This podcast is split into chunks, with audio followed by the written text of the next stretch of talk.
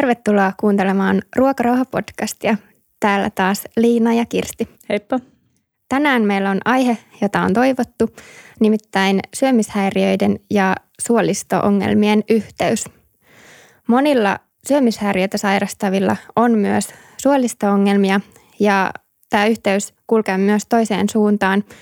Eli ihmiset, joilla on suolisto-ongelmia tai suolistosairauksia, voi kärsiä tavallista useammin myös ruoka- ja kehosuhteen haasteista. Ensiksi me kuullaan asiantuntijavieraan haastattelu ja sen jälkeen siirrytään kokemuspuhujan pariin. Asiantuntijavieraana meillä on täällä tänään vatsan hyvinvointiin ja suolistoterveyteen erikoistunut laillistettu ravitsemusterapeutti Leena Putkonen. Tervetuloa Leena. Kiitos paljon.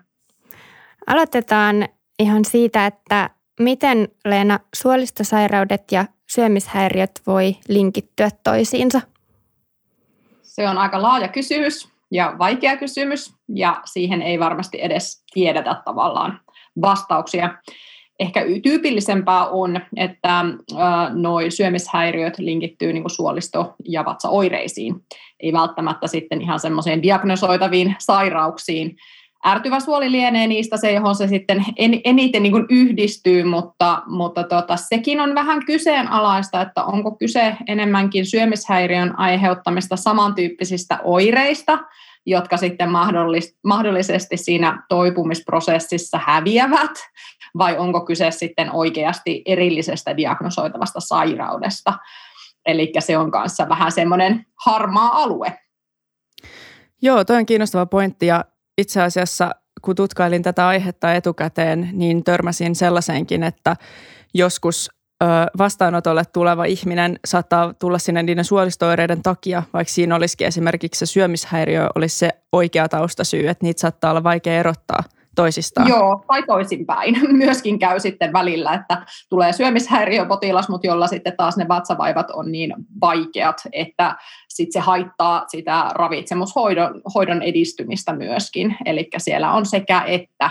Mutta se, että miksi niitä oireita nyt tulee, niin, niin se on hyvin monimutkainen systeemi, että kun siihen liittyy suolistomikrobistomuutokset, ja siihen liittyy sitten vähän niin kuin ylivirittynyt hermosto, sitten siihen ihan semmoiset konkreettiset asiat, niukka syöminen tai sitten epäsäännöllinen syöminen, se voi olla myöskin sitten hyvin runsasta se välillä se syöminen, että siellä on niin kuin näitä tämmöisiä ärsykkeitä ikään kuin on monenlaisia. Joo, tässä kerroitkin jo vähän näitä, että, että miksi syömishäiriöisillä voi olla ö, suurempi todennäköisyys erilaisille suolisto-ongelmille, mutta sitten toisaalta onko suolisto-ongelmaisilla myös suurempi todennäköisyys syömisen ongelmiin tai jopa syömishäiriöihin, että kulkeeko se myös siihen suuntaan se yhteys? No se voi olla ehkä enemmän sitä kautta, että koska se ruoka aiheuttaa oireita, niin sitä kohtaan alkaa tulla sitten tämmöistä aika luontaistakin aversioa ja semmoisia ruokapelkoja. Ja tavallaan se voi niin kuin olla katalysaattorina sit sille, että tulee ehkä niitä syömisongelmia, tai se voi ajaa vaikka sitten kovin niukkaan syömiseen, tai se voisi ajaa sitten muun tyyppiseen semmoiseen epäsäännölliseen, ehkä noin ahmintatyyppisiin syö, syömisiin tai muuhun, että kun vaikka esimerkiksi pe- pe- oireiden pelossa panttaa sitä syömistä, niin sitten tulee kauhean nälkä ja sitten sen ylikompensoi sitä sitten syömällä niin kuin turhankin paljon ja sitten taas tulee vatsa kipeäksi ja sitten taas alkaa se sama kierre. Eli tota, se on, se on niin kuin, varmasti on monenlaisia syitä. No sitten mitä mä näen vastaanotolla, mitä yritän kovasti tehdä töitä sen eteen, että näin ei kävisi, niin on sitten ne erityisruokavaliot, joita oikeasti aidosti on tutkimusnäyttöä, että ne auttaa niitä vatsavaivojen hoitoon, mutta sitten jos ne otetaan vähän turhankin kirjaimellisesti, niin mennään aika nopeasti semmoiseen ortorektiseen ää, syömiseen ja, ja niin ruokasääntöihin. Eli hyvin, hyvin joutuu pohjustamaan sitten ne erityisruokavaliokäytöt, varsinkin jos on vähäkään semmoinen tuntuma vastaanotolla, että nyt, nyt saattaa olla pientä riskiä sit siihen, että, että menee se syöminen liiankin säädellyksi. Niin, toi on varmaan todella haastavaa just, että joskus voi olla tarpeen rajoittaa sitä ruokavaliota jotenkin, mutta sitten se voi joilla ihmisillä olla aika haastavaa jotenkin. Ehdottomasti, ehdottomasti. Joo. Se on. Ja sitten ehkä senkin itse asiassa taas semmoinen yksi, yksi alaryhmä vielä, niin henkilöt, joilla on suolistohäir, niin kuin suolisto-ongelmia tai oireita, ja sitten heillä on syömishäiriöhistoria. Se voi olla hyvinkin niin kuin pitkä, siis voi olla 10 ja 20 vuotta helposti enemmänkin. Joku voi olla ihan siis melkein eläkeikäinen ja todeta, että nuorena oli syömishäiriö. Ja heille sitten taas ne erityisruokavaliot voi olla vähän semmoinen trikkeri, ja se ei ole kauhean hyvä tilanne myöskään. Eli sitten me joudutaan tosi paljon pohjatyötä tekemään, ja myös sitten kompromisseja, että missä määrin niin kun, mikä olisi riittävä oirehallinta esimerkiksi, ettei sitten, sitten tota, ää, niin kuin tuu turhaa rajoittamista. Mm, joo, tässä olisi hyvä varmasti aina just konsultoida jotain asiantuntijaa, kun muodostaa sitä omaa ruokavaliota, ettei katso netistä jotain tiukkaa rajoittavaa ruokavaliota ja sitten hyppää Joo, sen kyytiin. Joo, se just on, että mm. se, siellä on niin, niin monta ää, tavallaan tekijää, jotka on hyvä ottaa huomioon. Ja sitten että tavallaan saataisiin niin kuin kerralla, kerralla hyvälle uralle ikään kuin se ravitsemushoito tai yleisesti hoito, niin, niin, niin tota, sen takia tietysti. Kuulostaa tosi haastavalta, kun ne kaikki asiat on yhteydessä toisiinsa ja esimerkiksi mainitsit sen IVS, eli ärty, ärtyneen suolen oireyhtymän niin kuin yleisenä syömishäiriöisillä, niin siinähän, siihenhän saattaa liittyä tosi rajoitettu ruokavalio ainakin jossain vaiheessa, kun etsitään niitä ravintoaineita et, tai ruoka-aineita, että mitkä sopii ja mitkä ei sovi. Miten sä otat sun vastaanotolla huomioon, tai miten sä pyrit huomioimaan niin kuin tällaisia ongelmia, että miten sä lähestyisit tällaista asiaa, että jos jollakin on nämä molemmat ongelmat, että on syömishäiriö ja on IBS, niin miten sellaista potilasta hoidetaan? No ensin, ensin toki niin kuin laitetaan sitä perustaa kuntoon, eli kyllä se niin kuin riittävyys, säännöllisyys on se keskeisin osa tässä tilanteessa, molempien, molempien vaivojen sairauksien hoito. Eli tuota, kyllä se on tosi paljon alkuun on onneksi tavallaan semmoista perusasiaa. Ja sitten se, että äm, et niin kun, sit vaan niin kun osa, osa-alue kerrallaan, että lähdetään liikkeelle ja vähän semmoista niin kuin marssijärjestystä, että mikä hoidetaan ensin. Et ehkä vähän sitäkin, että um, se riippuu niin tilanteesta, että hoidetaanko aktiivisesti mieluummin sitä syömishäiriöä ensin, jolloin ikään kuin ei ehkä huomioidakaan niitä suolistovaivoja, että yritetään ehkä niihin sitten löytää jotain semmoisia niin oirekohtaisia apuja vaikka apteekin itsehoitovalmisteista, kuitenkin jonkun verran niistä osa hyötyy. Ää, voisiko se olla jotain kehon rentoutumisharjoituksia siihen niin syömisen päälle, joka sitten ehkä muutenkin voi sopia siihen ehkä syömisen aiheuttaman ahdistuneisuuden hoitoon. Mutta että se on, on vähän tämmöistä niin kuin asia kerrallaan. Mutta sitten joskus joutuu, että jos ne suolistovaivat on niin kovat, että ei kerta kaikkiaan niin meinaa edetä se, se ravitsemushoito, niin sitten sit niin hoidetaan ehkä niitä suom- syölis, äh, suolisto, suolistovaivoja siinä ensin. Ja, ja sitten tota, niihin mielellään sitten ehkä on hyvä sanottaa sitä, että kuinka pitkästä ajasta jossain rajoituksessa on kyse. Puhutaan yleensä aina viikoista, ne ei ole sen pidempiä. Että tavallaan, ja sitten sanotetaan myös sitä, että, että tota, tässä ei ole nyt kyse mistään niin kuin syömishäiriöoireen tavallaan ruokkimisesta lisäsäännöillä, vaan tässä on puhtaasti kyse tavallaan fysiologiasta, että yritetään rajoittaa vaikka sitä turvotuksen tuomaa kipua tai mitä se nyt ikinä onkaan se kunkin oire, oire sit siellä. Sulla on hyvää osaamista näistä teemoista ja, ja osaat varmasti huomioida potilaita, joilla on, joilla on näitä vaikeuksia. Millainen tuntuma sulla on siitä, että miten yleisesti tunnistetaan syömishäiriöpotilaiden suolistovaikeuksia ja, ja toisinpäin? No se on äh, laaja kysymys ja en osaa tietenkään ihan semmoista mahdollisimman niin kuin, tai mahdottoman kattavaa vastausta siihen antaa, mutta siis tokihan ne tiedettyjä on ja ne kuuluu ihan varmasti niin lääkäreiden kuin hoitajien kuin ravitsemusterapeuttien peruskoulutukseen, että tähän yleisesti syömishäiriöihin liittyy niitä vatsasuolistovaivoja. Mutta sitten siinä on ehkä pientä huolta on, on alkanut tulla siitä, että annetaan se ärtyvä suolikortti aika nopsasti. Ja sitten taas se on ehkä vähän semmoinen, että onko se just enemmän sitä syömishäiriöä, häiriön aiheuttamaa vatsasuolistovaivaa, joka sitten siitä laantuu vähitellen, kun hoito etenee.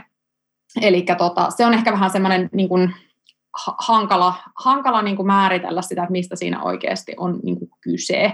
Mutta kyllä ne tunnistetaan ja sitten se on vähän se, me ollaan tavallaan niitä ikäviä tyyppejä siinä hoitohommassa, koska me joudutaan niin sanomaan, että joutuu silti, silti syömään, vaikka tulisi oireita. Ja se on aika kauheata sanoa, ja itsellekin se tuntuu joka kerta pahalta, mutta kun se on se vaan tosiasia, että se niukka syöminen on johtanut, usein niin puhutaan nyt sit niukasta syömisestä, että niukka syöminen on johtanut niihin niin kuin suolistovaivoihin, eikä, eikä se, että niin kuin se muuten sitä estäisi toi voi tosiaan olla kyllä tosi haastava, kun miettii, että jos on vaikka pitkään syönyt hirveän vähän tai ollut jopa syömättä ja sitten rupeaa syömään uudestaan, niin kyllähän se varmasti kaikille niin kuin tuottaa jotakin oireita, että että keho ei ole ehkä sitten tottunut ottamaan säännöllisesti vastaan ruokaa tai ehkä sellaisia määriä, niin, niin vaikea sitten ehkä erottaa, että mikä on nyt jotain sellaista, mihin pitäisi reagoida tai – Kyllä, ja sitten ärtyvässä suolessahan tulee hyvin monelle semmoinen, mä käytän tästä termiä, ei mikä virallinen, tyhjän, äh, tyhjän vatsan kipu, mutta se on, se on, sitä ei ole ihmisillä kauheasti tutki, mutta eläin, eläinmalleista löytyy tutkimuksia, että todella, että siellä sitten kipusignalointi signalointi niin kuin lisääntyy, jos, jos ihan niin kuin fyysisesti mahalaukussa ja suolistossa ei ole, ei ole säännöllisesti tavaraa, niin, niin sitten se herkistää kivulle. Eli tota, se on juuri, juuri semmoinen. Ja sitten paljonhan niin kuin potilastyössä niin, niin meikäläiset tekee tätä psykoedukaatioa, eli kertoo, miksi niitä oireita tulee, miksi se tuntuu siltä ja mitä siellä tapahtuu. Että sanotetaan sitä, että mikä on niin kuin asian takana ja taustalla. Miten tämmöinen suolisto-ongelmista kärsivä voisi sitten pyrkiä ylläpitämään tervettä ruokasuhdetta? Tosi hyvä kysymys. Ja mm, se on tietysti, varmasti riippuu ihan siitä, missä mennään, että mikä on kullekin hyvä, hyvä juttu, mutta ehkä yleisesti sanoisin kyllä, että, että sosiaalinen syöminen, se on monella myös se semmoinen, mihin, mikä jää pois, koska halutaan ehkä, ehkä sit pitää se oma syöminen niin kuin vähän piilossa muilta, mutta se saattaisi olla just se, mitä tarvitaan ja hyvin usein tarvittaisiinkin. Et se on ihan yksi lysti, että onko se, onko se tota, perheenjäsen vai onko se kaveri tai kuka vaan iso vanhempia muistan joillakin, joillakin nuorilla varsinkin, niin on ihana, ihana kun ovat olleet niin kuin apuna siinä. Ja se voi olla just semmoista, että ei silloin tarviikaan niin siitä syömisestä tehdä sitä juttua. Että jo se, että säännöllisesti on sitä yhdessä syömistä, voi olla tosi hyvä. Myös sen takia, että siihen liittyy ja kytkeytyy kuitenkin jossain määrin sitä mallioppimista. Ja tietenkin mielellään sitten sellaisessa seurassa, että, että se syöminen on tasapainossa ja kunnossa. Ja kyllä suurimmalla osalla löytyy vallan hyvin tällaisia henkilöitä sitten lähipiiristä niin siitä saa myös aika kivasti sitten taas hoito, hoitoporukka sit keskustelun aihetta, että, että tota, huomasitko, että, että, tota, että minkälaisia eroja teillä oli ja, ja niin kuin, kaikkea semmoista niin kuin, pystyy ehkä saamaan sitten jutun juurtakin niistä tilanteista. Mutta kyllä se on yksi, yksi niin tärkeä juttu. Sitten mitä mä kauheasti kaupittelen, niin jotenkin sitä semmoista ruoan neut, niin neutraalimpaa ruokasu- neutraalimpaa ruokasuudetta, joo. Eli semmoistakin, että et tekisi niistä niin kuin ruokahetkistä vähän semmoisia ajatus, ajat, ajatustyhjiöitä tai semmoisia keitaita siinä kaiken sairastamisen ja, ja ruoka-ajatusten ja syömishäiriöajatusten keskellä. Se, on, se, se kuulostaa paradoksaaliselta, mutta tavallaan niin kuin vaan se on ehkä myös semmoista, että sitten vaan päättää, että tässä nyt rauhoitetaan ja tässä ei nyt liikaa mietitä tätä asiaa. Ja sitten tokihan me käytetään riippuen ho- hoitotilanteesta tai, tai sairauden vaiheesta, niin sitten sitä, että ohjataan sitä ajatusta myös muihin ajatuksiin. Ei, ei, ei olla ruuassa kauheasti kiinni, vaan sitten saa katsoa telkkaria ja pelailla ja ihan mitä tarvii, että et, et, niin kuin saa sitten edistettyä kuitenkin sitä syömistä, että se ei jää semmoiseksi, pitäisikö, eikö pitäisi niin kuin tilan, tai se, että se, se jää jumita siihen. Tässä on noussut esille nyt noita tekijöitä, jotka saattaa vaikuttaa siihen suoliston hyvinvointiin syömishäiriö sairastettaessa. Esimerkiksi se, että syö harvoin tai liian vähän. Ja saattaa myös olla, että ne syömishäiriöpotilaan syömät asiat on itsessään jo sellaisia ärsyttäviä, että jos, jos käyttää jotain laihdutustuotteita tai laksatiiveja tai tällaisia, niin – Äh, millainen ruokavalio ylipäätään tukisi parhaiten suoliston hyvinvointia? Äh, no yleisesti ottaen semmoinen siis monipuolinen ja sitten riittävä. Mä sanoisin, aina sekin on hyvä muistaa, että, että vaikka olisi miten terveellisesti koostettu ruokavalio, mutta se koko ajan jää vähän, vähän niin kuin liian vähäiseksi, niin se, se ensinnäkin oli se nyt sitten anoreksia-tyyppistä, niin se ei ole hyvästä. Oli se sitten ahmintahäiriö, niin sekä ei ole hyvästä, kun se sitten altistaa niille ahmintatilanteille ihan fysiologisestikin. Että ei ole mikään, mikään mielenliikkeisiin liittyvä juttu välttämättä ollenkaan niin, niin se on ehkä jotenkin hyvä huomioida siellä monemmat. Et, et, semmoista aika perussyömisellä pääsee tosi pitkälle, että niin lautas, lautasmallityyppisesti koostaen. Mutta tämä on siis kinkkinen juttu ravitsemusterapeutille, kun, kun haluat edistää sitä ravitsemushoitoa, mutta huomioida sen kokonaisvaltaisen terveyden, niin ei se helppo ole se yhtälö välillä. Että kun tekisi mieli sanoa, että syö vaikka suklaapatukkaa seuraavat kaksi vuotta, jos se siitä on kiinni, mutta kun sitten taas tietää, että ei se oikeasti sit edistää sitä niin kuin, toipumista, toipumista ja sitten taas terveyttä monessa muussa mielessä, niin tämähän on meillä aina tällainen nuoralla tanssi, että mitenkä tuota taiteilet sen kanssa, että se olisi niin kuin, kuitenkin se sallivuus ja joustavuus tulisi siinä viestinnässä myös läpi, että mitä on niin kuin hyvä olla siellä. Ja sitten se, että vaikka niin puhutaan, jos puhutaan suolistoterveydestä, niin minä monesti jankuttelen sitten siitä kasvisvoittoisuudesta ja tämmöistä, mutta sehän ei siis tietenkään tarkoita sitä, että kaikki on mitään kasvis, kasvista pelkästään, ja se on ehkä suomenkielisenä terminä jotenkin niin hankala, kun se englanninkielinen plant-based kuvaa paljon paremmin, koska se kuvaa sinne ne kaikki viljat ja öljyt ja pähkinät ja siemenet ja kaikki tosi tosi niin kuin, ähm, hyvät monipuoliset ravintoryhmät ja ruokaryhmät niin, niin näpimmin. Että se kasvisvoittoinen Suomessa aina sit ihmiset mieltää se, että pelkkää salaattia syödään, mitä se ei todellakaan tarkoita, eikä sitä haluta viestiä. Mutta tässä onhan ne kielellinen hankaluus välillä viestinnässä. Tämä on varmasti tosi haastavaa ja varsinkin kun syömishäiriöpotilaan päässä tuollainen kasvispainottoisuus saattaa kääntyä sitten sellaiseksi, että syön pelkkää selleriä ja sehän ei, ei sitä varmaan tarkoita. Että hyvä ei, pointti, ei. minkä toit esille on se riittävä energia, että vaikka sen sitten niin, että mistä sen energian sieltä saa, mutta että pääasia, niin kuin, että saa riittävästi energiaa. Kyllä, kyllä. Ja totta kai sitten myöskin ne jälkiruuat ja, ja tällaiset herkut, niin ne kuuluu ehdottomasti siihen kokonaisuuteen. Ja sitä paitsi ne kuuluu siihen äh, niin kuin senkin takia, että siinäkin, sekin on semmoinen ruokasuhdetreeni, että, että tavallaan pystyy suhtautumaan erilaisiin ruokiin tavallaan neutraalisti. Ja se on ihan hyväkin, että ihmiselle tulee semmoinen pikkusen, että ei, ei ole niin kuin mustavalkoista se ja, jaottelu hyvin huonoihin, terveellisiin, epäterveellisiin ruokiin, niin se on ehdottoman tärkeä. Ja sitten siinä on se apu monesti just, että, että tota, sit kun on energiansaantiin niin kuin enemmän tarvetta, niin sitten ne auttaa siinäkin. Mutta se on, toisaalta mä luulen, että me, jotka tehdään töitä sitten tämän potilasryhmän kanssa, niin me kyllä tiedetään se, että miten herkästi tartutaan niihin sanoihin, niin sitten me kyllä puhutaan kuin ruuneberit siinä, että mitä me nyt oikeasti tarkoitetaan tällä. Että kyllä se niin kuin yrittää havainnollistaa hyvin selkeästi. Mä luulen, että siinä ei aina, aina aloittelevat ravitsemusterapeutit, niin pari syömishäiriöpotilasta, ja mä sanotaan kaikilla rakkaudella, mutta me tiedetään niin se, että se hyvin monesti kyllä tulee sitten takaisin bumerangina se oma kommentti, jos ei ole sitä sanonut hyvin, niin kyllä se aika nopeata oppii, että miten se pitää sanoa, että ei tulisi niitä väärinkäsityksiä niin tuota, kantapään kautta sitten välillä alkuun, mutta että se on semmoinen, että on ymmärrettävä, että se, se on nyt taas ehkä voitaisiin puhua syömishäiriöoireesta. Se ei ole sen ihmisen mikään sanoma tai hänen ajatuskuvionsa, vaan se syömishäiriöoire, että se jumittaa niihin, niihin tuommoisiin sanomisiin. Ja me osataan ehkä senkin takia niin suhtautua, suhtautua myös silleen, silleen niin kuin lempeästi, että, että osataan vähän myös ennakoida niitä. Joo, varmasti haastavaa tasapainoilua, mutta tästä tuli ainakin paljon, paljon tärkeitä ja hyviä, hyviä vinkkejä.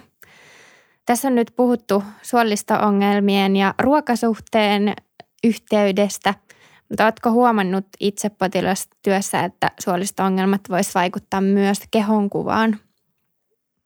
Ehdottomasti. Tämä on hyvä kysymys, todella hyvä, hyvä pointti ja tulokulma myöskin siihen keskusteluun koska, ja se on ehkä semmoinen, mitä vähän liian vähänkin itse on jossain vastaanottotyössä ehtinyt, pystynyt, pystynyt niin kuin ottamaan esille it, aktiivisesti itsekään, vaikka se itsekin, vaikka se olisi ihan hyvä, hyvä mutta tota, toki nyt, nyt yrittää sitten noissa laajemmissa omissa työ, työfoorumeissa niin sitten sitä tuoda esille. Mutta joo, se on siis liittyy ennen kaikkea, no kipuihin tietenkin voi liittyä, että ihmisellä on vaikea kehosuhde sen takia, kun alkaa ärsyttää se oma keho, joka toimii joko, että se on kipeä, tai sitten se, on ennakoimaton. Eli sehän liittyy niin ärtyvään suoleen tosi monen, ärtyvä suoli nyt tyypillinen, ja sitten tämähän nyt voisi olla muukin suolistosairaus, mutta esim. tulehduksen suolistosairauksilla tos, sairauksissa tosi monella on niin kuin tämmöisiä ärtyvän suolen tyyppisiä oireita, että se nyt on ihan sama, mikä se tausta siellä on, mutta niitä on, niin, niin tuota, sitten siihen just tulee se se, että alkaa ärsyttää se oma keho, että miksi te ei niin kuin voi yhtään jotenkin hallita tai pitää niitä oireita aisoissa. Ja hallita tarkoitan tässä nimenomaan just sitä, sitä niin kuin oireita, että kun ne tulee sieltä vähän, vähän niin kuin miten sattuu ja ennen kuin niihin löydetään kunnolla syy, että miksi niitä tulee ja ehkä sitten tämä perussairaus, jossa syömishäiriö on, niin saa vähän parempaa hoitotasapainoa. Niin, niin se on yksi semmoinen. Ja sitten ihan se iso juttu on se turvotus, ja se on syömishäiriöön liittyen sitten aika kinkkinen juttu, koska sittenhän se tulkitaan lihoamiseksi, ja sitten se tulkitaan siksi, että nyt pitää kiristää sitä ruuvia sieltä syömisestä. Eli se on taas jälleen, saa puhua kuin ruunameri, että mistä on kyse. Ja miksi sitä ei kannata nyt sitä niin kuin ottaa, ottaa niin, kuin, eh, niin jotenkin itseensä sitä kehon reaktioa. Ja sitten ehkä mä yritän kauheasti toimia vähän semmoisena, sanon aina, aina potilaalle, että mä toimin tämmöisenä kehon asianajajana, että, että tavallaan mä yritän tulkita vähän sitä kehon signaaleja ja reaktioita, että mihin ne liittyy, miksi se keho kapinoi, niin, niin sitten tavallaan se kuitenkin se ratkaisu yleensä on aina se, että parannetaan ruokavalioa tai toki hoidetaan oirekohtaisesti sitten sitten joitain niitä vaivoja, mutta että keho ei sitäkään tee tahallaan, eikä se, se ole ikävä ja ei, et se ei olisi niinku siellä vastapuolella se keho, vaan yritettäisiin enemmän tulla sinne viivan samalle puolelle yhteiseen tiimiin. Niin kyllä, hyvin liittyy paljon se keho, kehosuhde siihen, siihen tota, suolistovaivoihin. Se voi olla tosi vaikea sietää myöskin sitä semmoisen turvanneisuuden tunnetta, että voi tulla helposti ajatus, että nyt mä haluan luovuttaa, että mä en halukkaan yrittää mm-hmm. vaikka toipua tai – tai että haluaa mennä takaisin niihin vanhoihin tapoihin, niin onko sinulla siihen mitään rohkaisevaa sanaa ihmisille, jotka ajattelee näin? No just sitä, että kun ne vanhat tavathan on johtanut siihen tilanteeseen, niin ei kannata mennä sinne takaisin enää. Et kuitenkin se on se syy, miksi siinä ollaan ja miksi se keho reagoi. Että et niin se on niin jotenkin semmoinen hyvä ymmärtää ja sitä kun sit riittävän usein toistaa, niin kyllä se yleensä ihmiset sit alkaa pikkuhiljaa hokasta, että niin tosiaan, että tässä taitaa olla tämä yhteys enemmänkin olemassa, että se, se on niin kuin siinä ehkä hyvä jotenkin hokasta. Kiitos paljon haastattelusta Leena. Oli tosi, tosi mielenkiintoista kuulla sun ajatuksia näistä teemoista ja tuli paljon hyviä pointteja ja vinkkejä. Kiitos. Kiitos. Sitten siirrytään kuulemaan meidän kokemuspuhujaa. Meillä on täällä vieraana Niklas. Tervetuloa. Kiitos. Haluatko alkuun esitellä itsesi? Joo. Moikka, mä oon tosiaan Niklas, 26-vuotias psykologi Turusta ja sairastan suolistosairautta. Joo, sä oot tosiaan meidän kanssa keskustelemassa tänään siitä, miten suolistosairaus vaikuttaa keho- ja ruokasuhteeseen, niin kerrotko ensin, että mikä sairaus sulla on ja kauan sä oot sairastanut? Joo, eli tosiaan Crohnin tautia sairastan ja sitä on sairastanut viimeiset 14 vuotta, eli vuonna 2007 on saanut diagnoosin. Eli aika pitkään olet ehtinyt ja sairastaa. Juu, kyllä. Sen kanssa on oltu niin, me, niin yli vuosikymmenen. Mm. Sä oot aika kauan sairastanut, niin kestikö sulla kauan saada diagnoosi siihen sairauteen, että selvisikö se nopeasti, että, missä, että mitä ne sun oireet oli? Mm, no jos mä oikein muistan, niin siinä meni kyllä varmaan pari vuotta aikaa. Että tota, et jos 2007 sai diagnoosi, mun mielestä ensimmäiset oireet tuli vuonna 2005 kesällä, että kaksi vuotta, puolitoista vuotta. Ja silloin ainakin jos mä oikein muistan, niin suolistosairaudet ei ollut vielä niin tunnettuja kuin ne tällä hetkellä on, niin sitä ei ehkä osattu heti kanssa päätellä, että mistä on kysymys. Et erinäisiä oireita hoidettiin enemmän sinne niin kuin oireita hoitavaan, eikä ehkä sitä perisyytä sitten löydetty miltä, heti. Joo, miltä se tuntui sitten, kun sä sait sen diagnoosi? Oliko se järkytys vai helpotus vai jotain muuta? Se oli kyllä helpotus. Mä muistan sen aika elävästikin sen päivän sitten, kun sit kun sai tietää, että, että mikä tämä on ja niin kuin en ihan mitään yksityiskohtia muista, mutta muistan, että hyvä fiilis oli siitä, että niin. on vihdoinkin joku selitys mm. tälle niin. kaikelle. Niin. Että sai tietää, mistä nämä oireet oli johtunut ja Joo. ehkä sitten myös sen myötä sit helpommin apua niihin oireisiin. Mm, joo, sitten löydettiin pikkuhiljaa oikea lääkitys ja näin. Suolistosairaudet vaikuttaa aika kokonaisvaltaisesti siihen omaan oloon ja niin kuin kehon tuntemuksiin, niin mitä muutoksia se sairaus on aiheuttanut sulla kehossa niin kuin ihan fyysisesti? No vaihtuminen on ollut se keskeisin, että varmaan kaikki, jotka suolistosairauksista kärsii, tietää sen, että se laihtuminen on jotenkin päällimmäisenä tosi vaikea pitää varmaan semmoista tervettä, tervettä painoa siinä, kun tulehdus on kropassa päällä.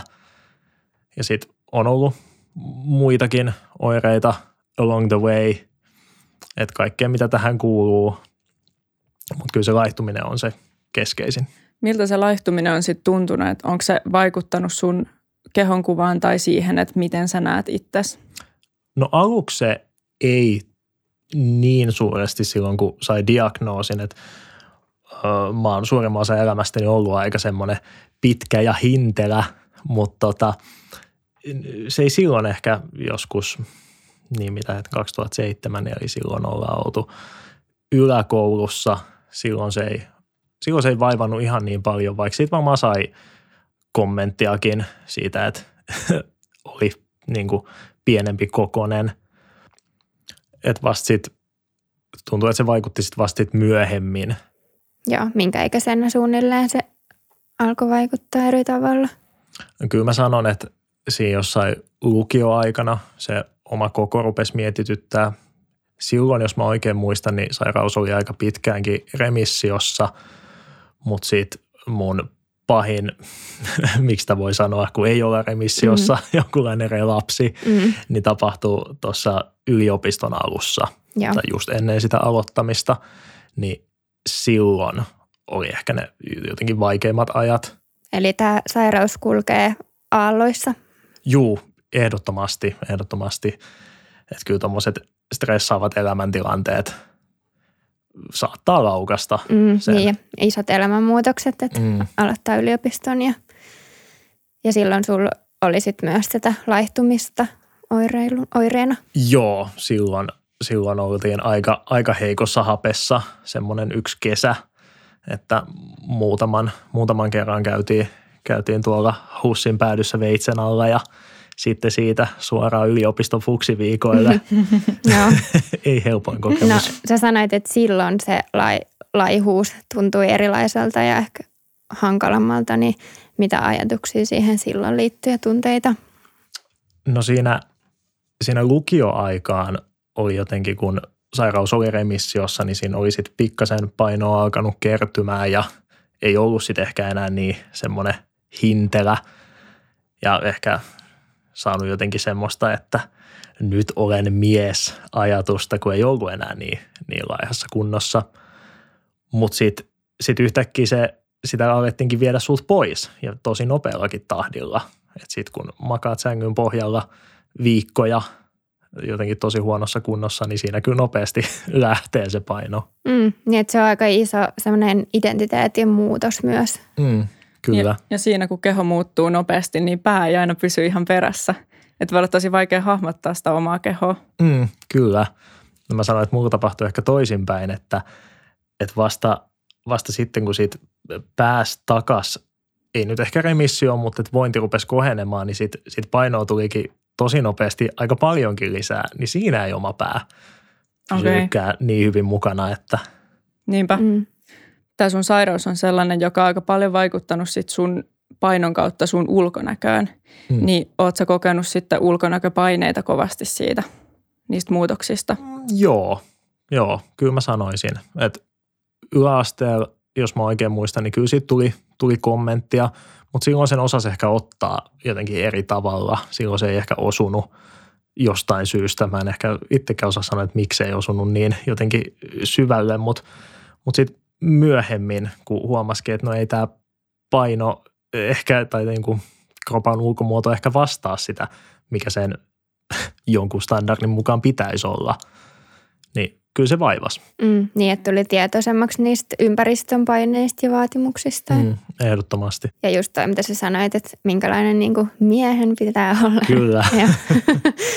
Joo. Miten sitten, kun sä sait sen painon nousuun, sitten silloin kun olit aloittanut yliopistoon ja mm. aloit voimaan paremmin, niin sanoit, että siinä, siinä muutoksessa ei pää pysynyt oikein mukana, mutta miltä se tuntuu niin kuin muuten, että oliko se semmoista helpottavaa ja tuntui hyvältä? Joo, ehdottomasti. Mutta siinä, siinä tuli mukana semmoinen pelko, että no mitä jos tämä remissio ei kestäkään. Ja kyllä mä muistan, että mä oon joskus jollekin kaverillekin sanonut, että hei, hei voithan sä sitten jotenkin, että jos mä näytän siltä, että mä rupean laihtumaan, niin voiko sä sanoa mulle? Koska mä en jotenkin luottanut siihen omaan visioon siitä, että, että mitä jos mä en huomaakaan sitä, mikä nyt näin jälkeenpäin on ehkä vähän hassu ajatus jotenkin tämän oman sairauden näkökulmasta, koska kyllä sit huomaa, kun mm. tämä sairaus on päällä. Niin, mutta se oli semmoinen pelko sulla, mm. se laihtuminen nimenomaan. Joo. Onko sulla sitten ää, siitä asti ollut parempi vointi vai onko tullut uusia pudotuksia? Uh, ei ole tullut silleen uusia pudotuksia suoranaisesti, että on ollut semmoisia säikähdyksiä, että on tullut jotain oireita ja sitten niistä on pitänyt käydä tuolla hoitavan tahon kanssa vähän puhumassa, että mitä tämä nyt tarkoittaa. Mutta kyllä mä sanoisin, että mä oon niin melkein koko yliopistoajan ja no nyt on tietenkin valmistunut jo, mutta varmaan semmoinen 6-7 vuotta ollut remissiossa. Hienoa. Me ollaan nyt vähän käsitelty sitä, että miten se sairaus on vaikuttanut sun kehonkuvaan ja itsetuntoon, mutta millainen suhde sulla on muuten sun kehoon, että minkälaisia tunteita se sairaus muuten niin kuin aiheuttaa? No musta tuntuu, että tällä hetkellä mulla on aika hyvä suhde mun kehoon, mutta kyllä, tota, kyllä vuosien varrella häpeä on ollut iso osa jotenkin koko tätä prosessia, että ihan jostain alakoulusta lähtien, kun ensimmäiseksi päätti uskoutua – jollekin kavereille tästä, niin siitä kun sai sitten vittuilua osakseen, niin ah, se, oli, se oli rankka kokemus, jota sitten tuli kyllä kannettu ihan sinne niin kuin yliopistoon asti, että tuli vähän se kokemus, että no ei tästä voi puhua. Ja kyllä tämmöiset niin kuin intiimialueiden sairaudet on jotenkin semmoinen, että, että en, en mä halua näistä puhua, en mä, en mä halua, että ihmiset tietää. Mutta vasta sitten, kun oppi jotenkin luottaa siihen, että että kyllä näistä asioista voi ja niin kuin mun mielestä oikein pitääkin puhua, niin kyllä siitä se oli semmoinen jotenkin huojentava realisaatio itselle. Ja varsinkin, että sitten kun ihmiset otti sen tosi hyvin vastaan, että jaa, että okei, sulla on tällainen. Ja sitten mm. se jotenkin hyvin myös selittää sitä omaa toimintaa. Että siitä jos jonkun barilla aikana ravaa viisi kertaa vessasta, niin kukaan ei kysy sitä. Mm. Et, Niinpä, et, et, et, mitä, mitä sä duunaat? Mm, joo, joo toi voi olla tosi raskasta, että jos saasit ympäristöstä jotakin negatiivista kommenttia tai, tai mm. suoranaista vittuilua osakseen, että että se on kyllä tosi kurja kuulla, mm. mutta että hyvä, että ei nykyään enää sit ole sellaista. Niin Joo. ehkä niin kuin siellä alakoulussa eri meininki kuin sitten yliopistossa. Joo, totta kai, totta kai. Ja tota, kyllä se nyt ymmärtää, että, että lapset osaa olla, olla paikoitellen julmia, julmia siinä, mihin, mihin tarttuu. Ja eikä siinä välttämättä suoranaisesti pahaa tarkoiteta, mutta et, et sitten kun ne jää itselle ihon alle. Niinpä. Mm, niinpä. Onko tämä sairaus herättänyt sinussa jotain semmoista turhautumista suhteessa sun omaan kehoon, että voisipa se toimia vaan niin optimaalisesti? Juu, e- ehdottomasti ajoittain ja varsinkin semmoinen, että sit kun ne oireet on päällä, niin semmoinen, että no miksi minä? Niin. Että miksi, miksei joku muu? Joo. Mä luulen, että nämä on tosi tuttuja tunteita myöskin syömishäiriöä sairastaville. Mm. Että varsinkin toipumisvaiheessa, kun se voi olla niin kuin tosi vaikea ottaa vastaan sitä ruokaa ja suolisto esimerkiksi ei ole tottunut siihen, että saa säännöllisesti ruokaa, niin just nämä tunteet voi olla kyllä hirveän niin kuin samastuttavia ja sillä universaaleja. Mm, tämäkin sun sairaus on semmoinen, mikä aika laajasti vaikuttaa elämään ja on vähän semmoinen arvaamatonkin, että mm. se on ymmärrettävää, että siitä voi tulla semmoinen turhautuminen ja aika varmaan paljon joutunut prosessoimaan sitä, että on hyväksynyt sen osaksi elämää. Joo, ne oireet ei välttämättä jotenkin odota mm. ilmaantumista, vaan ne saattaa yhtäkkiä tulla osaksi sun elämää ja sit sä joudut diilaamaan sen kanssa sit. Ähm, joo, mä en tiedä silläkin riskillä, että tämä on tyhmä kysymys, mutta onko tämä sellainen sairaus, joka on sitten loppuelämän vai voiko siitä jotenkin toipua? Vai onko se vaan, että sit se on niinku pitkä remissio?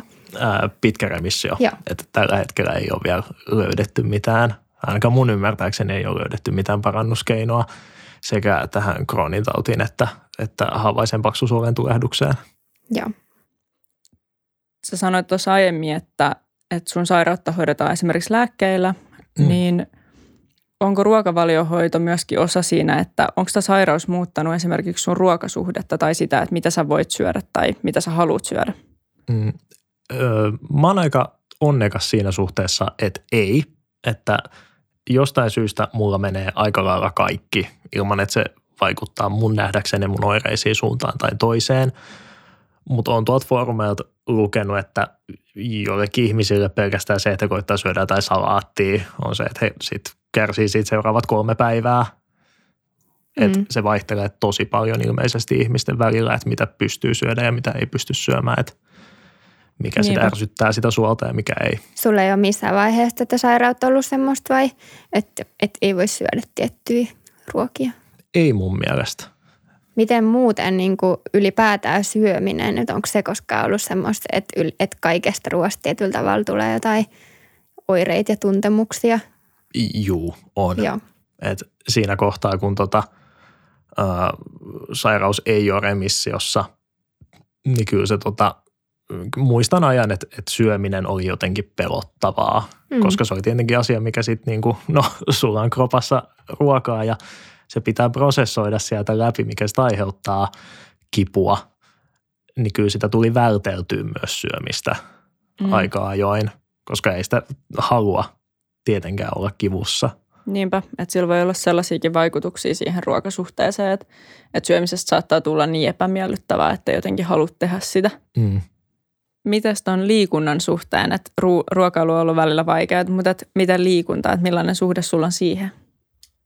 Liikunta on kyllä aina ollut jotenkin tosi tärkeä semmoinen, mä tiedän, turvapaikka itselle. Että tota, lukioaikana löysin kuntosalitreenaamisen ja se on kyllä siitä asti ollut semmoinen, mistä on koittanut pitää kiinni. Tietenkin silloin, kun sairaus on aktiivisena, niin sekin on aina semmoinen, että mikä on vähän niin kuin viety pois. Mutta se on jotenkin osalta varmaan ylläpitänyt sitä hyvää ruokasuhdetta, että kun käy treenaamassa, niin on myös pakko syödä – Niinpä. koska muuten se, no, se on aika hyödytöntä sit Mm. käydä siellä vääntämässä. Miten sä oot niin kuin käynyt tämän prosessin ja, prosessin ja oppinut hyväksymään tämän sairauden osaksi sun elämää? olipas, olipas laaja kysymys. en mä tiedä, onko mulla ollut mitään tota sen jotenkin isompaa prosessia tässä takana, että et, kai se on vaan pakko hyväksyä. Mm. että et näin tämä on. Ja ää, nyt kun on kuitenkin ollut pitkän aikaa remissiossa ja se ei ole niin iso osa mun arkea, että mä en ehkä koe tällä hetkellä eroavani niin kuin kenestäkään muusta ihan kauheasti jotenkin syömisen tai, tai vessassa käymisten suhteen, niin, mm, niin tietty se helpottaa, että kun ei tarvitse toisaalta diilaa senkaan päivittäin. Onko se auttanut, että sä oot uskaltanut nyt vanhemmiten puhua siitä myös avoimemmin? On, on. Se helpottaa jotenkin tosi paljon, kun sit siinä ei ole sitä semmoista salailun häpeää mukana. Et siitä, voi, siitä voi puhua ja on saanut kyllä niin kuin ystäviltä ja läheisiltä tosi paljon tukea. Mm. Voin kuvitella, että se helpottaa, ettei sitä tarvi Mm. piilotella. Hieno kuulla, että menee nyt paremmin ja tukeakin on nykyään enemmän. Kerro vielä Niklas tähän loppuun, että mikä on sun mielestä sun paras puoli? Sä vetäsit sen tuolta ihan, ihan puskista. Kyllä. Kamala mä tiesin, että kysytte tämän ja mä oon koittanut tätä miettiä. Ai kauhean. Tai joku hyvä puoli, toi paras Mm. voi olla vähän vaikea. No vastaat Mm. siihen silleen, kun Sillä kun tuntuu hyvältä. Mm. Mä sanoisin, että mm, en mä tiedä, mä jotenkin, mä oon helposti fiiliksissä pikkuasioista, jotka on mulle jotenkin merkityksellisiä. Oli se sitten joku biisi tai, tai kirja tai mikä, mikä tahansa jotenkin, mikä tuntuu mulle tärkeältä. Niin mun mielestä mä osaan olla siitä jotenkin fiiliksissä ja hypettää sitä. Ja mun mielestä se on ihan siisti juttu. Joo, toi on kyllä Osata kiva jotenkin. puoli. Mm. Ja tähän loppuun me muistetaan kuten aina, että jos sulla on syömisen kanssa ongelmia, niin apua saa omasta terveyskeskuksesta, työterveydestä, kouluterkkarilta tai Syömishäiriöliiton nettisivuilta. Meitä voi seurata Instagramissa ja Facebookissa nimellä Ruokarauhapodi. Kiitos paljon Niklas, kun olit meidän vieraana tänään. Kiitos, että sain olla. Kiitoksia. Palataan ensi viikolla uuden jakson kanssa. Ensi viikkoon, moikka! Moikka!